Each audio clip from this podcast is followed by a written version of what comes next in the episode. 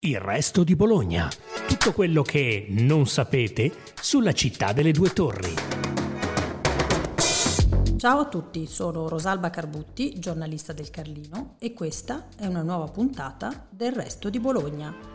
Oh Romeo, cambia nome. E per quel nome che è solo una piccola parte di te, avrai tutta me stessa. Ma io ti prendo in parola. Chiamami amore e sarò ribattezzato. Ed ora innanzi non sarò mai più Romeo.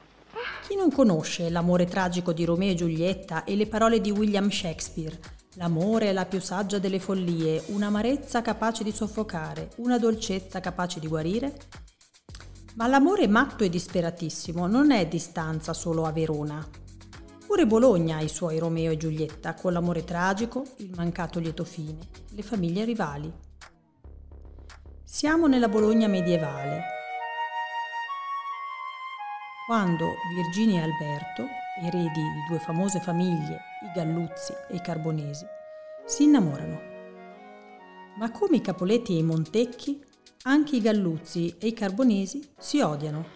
Guelfi Galluzzi, Ghibellini Carbonesi. Sono distanti poche decine di metri nel cuore della città, ma li divide un odio talmente rabbioso che pure uno sguardo tra i due giovani rampolli può scatenare l'inferno. Figurarsi le nozze. Elena Selmo, guida turistica e responsabile visite guidate dell'associazione Succede Solo a Bologna, che punta a valorizzare e promuovere le bellezze del nostro territorio, ci racconta della storia di Virginia Galluzzi e Alberto Carbonesi, di come andò a finire e di come sotto le due torri, di Romeo e Giulietta, magari meno famosi, ma altrettanto sfortunati, ce ne sono stati altri. Elena, ciao! Ciao, ciao. Raccontaci un po' come finì tra Alberto e Virginia i Romeo e Giulietta bolognesi, così almeno sono stati chiamati. Allora, la loro storia d'amore è abbastanza eh, turbolenta, diciamo che mh, è un amore impossibile, sono due famiglie nemiche, eh, sono vissute intorno alla metà del 1200, in, la corte Galluzzi, proprio in pieno centro storico vicino via d'Azeglio, testimonia proprio la presenza di questa famiglia. Loro sono una famiglia di parte guelfa, chiaramente i Carbonesi che sono i vicini di casa, per questo c'è anche via Carbonesi, sono invece ghibellini. E diciamo che tra tutti i pretendenti che ci sono in città la Virginia Galluzzi di chi si innamora chiaramente di Alberto Carbonesi. Quindi questa inimicizia tra famiglie impone loro un divieto assoluto di contrarre matrimoni, relazioni di qualsiasi natura, commerciale, di qualsiasi tipo. E, e quindi i due giovani rampolli sono eh, costretti a a sposarsi di, di, nascosto, in segreto, ma vengono scoperti e eh, la famiglia di lei ehm, diciamo che la prenderà malissimo, quindi andrà in marcia alla volta della casa e della torre dei Carbonesi dove si vendicheranno chiaramente sempre con il sangue, eh, uccideranno il povero Alberto e anche eh, altri carbonesi. Poi la, la Virginia, non sopportando una vita senza il suo grande amore, troverà invece anche lei la morte, forse ehm, spinta anche dai fratelli eh, per, per, impiccagione, quindi per dispirazione lei impiccherà. Ecco, questa è la tragica fine dei Romeo e Giulietta bolognesi. Diciamo che il lieto fine non c'è. no, diciamo che nelle storie duecentesche eh, questa eh, è un po' una prassi, no? anche Romeo e Giulietta, seppur inventata, comunque sono leggende che prendono spunto da storie eh, vere. La famiglia Galluzzi è esistita, i due giovani sono esistiti, l'inimicizia tra i Galluzzi e i Carbonesi è assolutamente reale, tanto che poi alla fine del 1200 la, tutte le famiglie di parte ghibellina eh, guidate da, da, dai Lambertassi lasceranno Bologna, quindi dovranno a un certo punto proprio verranno esiliati, ecco, verranno cacciati. Ecco, hai citato i Lambertazzi, anche i Lambertazzi, diciamo così, anche sui Lambertazzi c'è una storia un po' da Romeo e Giulietta, o sbaglio? Sì, sì, anche i Lambertazzi hanno, loro, hanno, il loro Romeo e Giulietta, sono la Imelda Lambertazzi, eh, innamoratissima di Bonifacio Geremei, due, le due grandi fazioni a Bologna di Guelfi e Ghibellini hanno questi due cognomi. I Geremei sono i eh, Guelfi e i Lambertazzi sono i ghibellini. E poi hanno a seguito tante famiglie come sostenitori ehm, guidati da questi due mh, mm, principali cognomi e saranno appunto i ghibellini a lasciare la città. Questi due mh, mm, eh, importanti cognomi avranno come protagonisti Limelda e Bonifacio anche loro amore impossibile, siamo sempre in quegli anni lì, eh. siamo invece che nel 1258 come per i Galluzzi e i Carbonesi, qui siamo nel 1270, quindi poco prima della cacciata definitiva, ehm, si innamorano, anche qui amore impossibile, eh, vengono scoperti loro proprio, devo dire, anche un po' più ehm, così sul fattaccio, vengono trovati proprio a letto insieme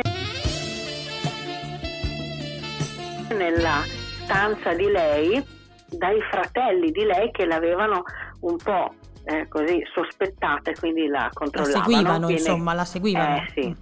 Avevano nasato che c'era qualcosa che non andava e, e quindi viene catturato Bonifacio, viene ucciso, ma i, i fratelli capiscono che questo gesto così definitivo, diciamo, potrebbe scatenare mh, grossi problemi in città dal punto di vista proprio della guerra tra famiglie, no? Quindi decidono di, mh, di nascondere il corpo sulla nuda terra in una delle segrete di questa casa dove abitano, eh, nei, nei sotterranei, diciamo.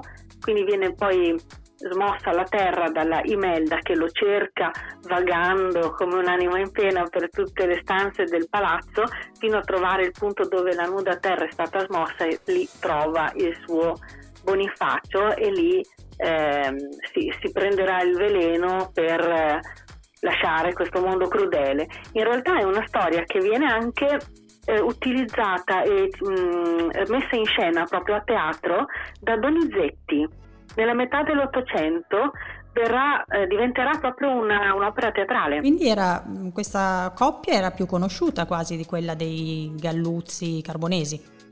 Ma infatti si è un po' capovolta, secondo me. Adesso i Galluzzi Carbonesi sono più noti e se parli di Romeo e Giulietta Bolognesi, subito um, cioè, tutti ti dicono ah sì, la Virginia Galluzzi.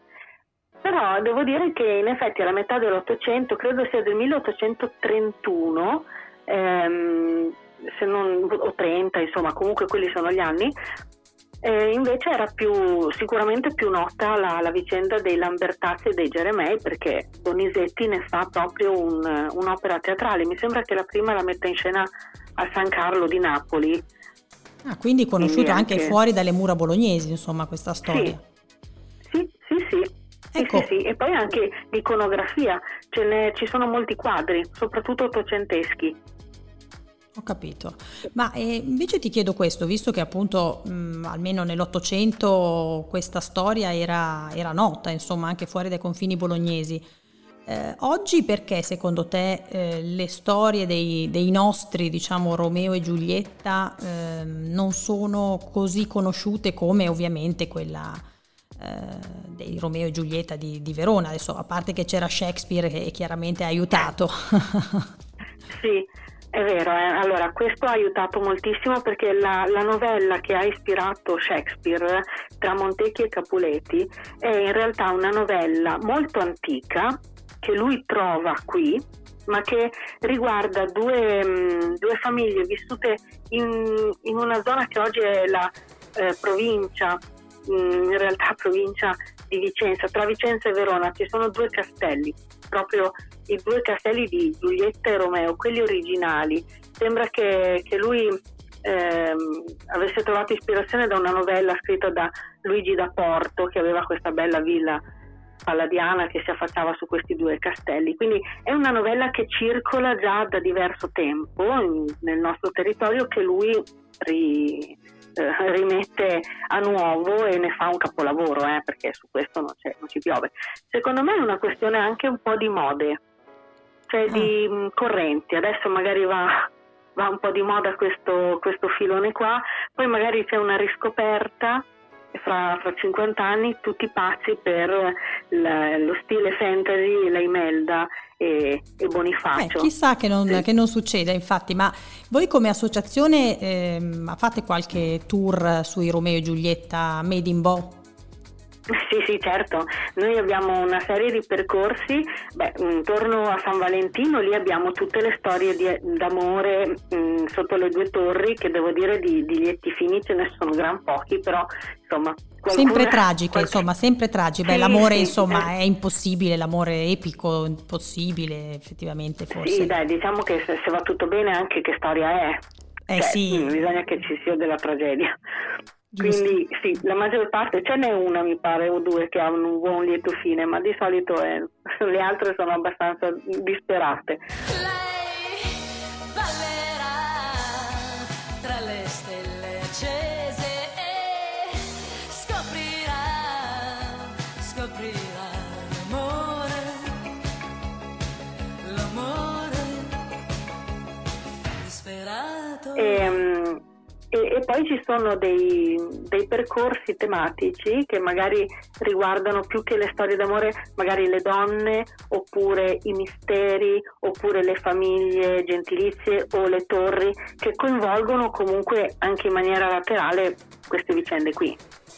Perfetto Elena, io mm, ti ringrazio, faremo eh, un tour per Bologna pensando a questi, a questi grandi amori tragici, impossibili, ma anche molto, molto affascinante. Intanto ringraziamo te e l'associazione Succede Solo a Bologna. Grazie mille, è stato un piacere.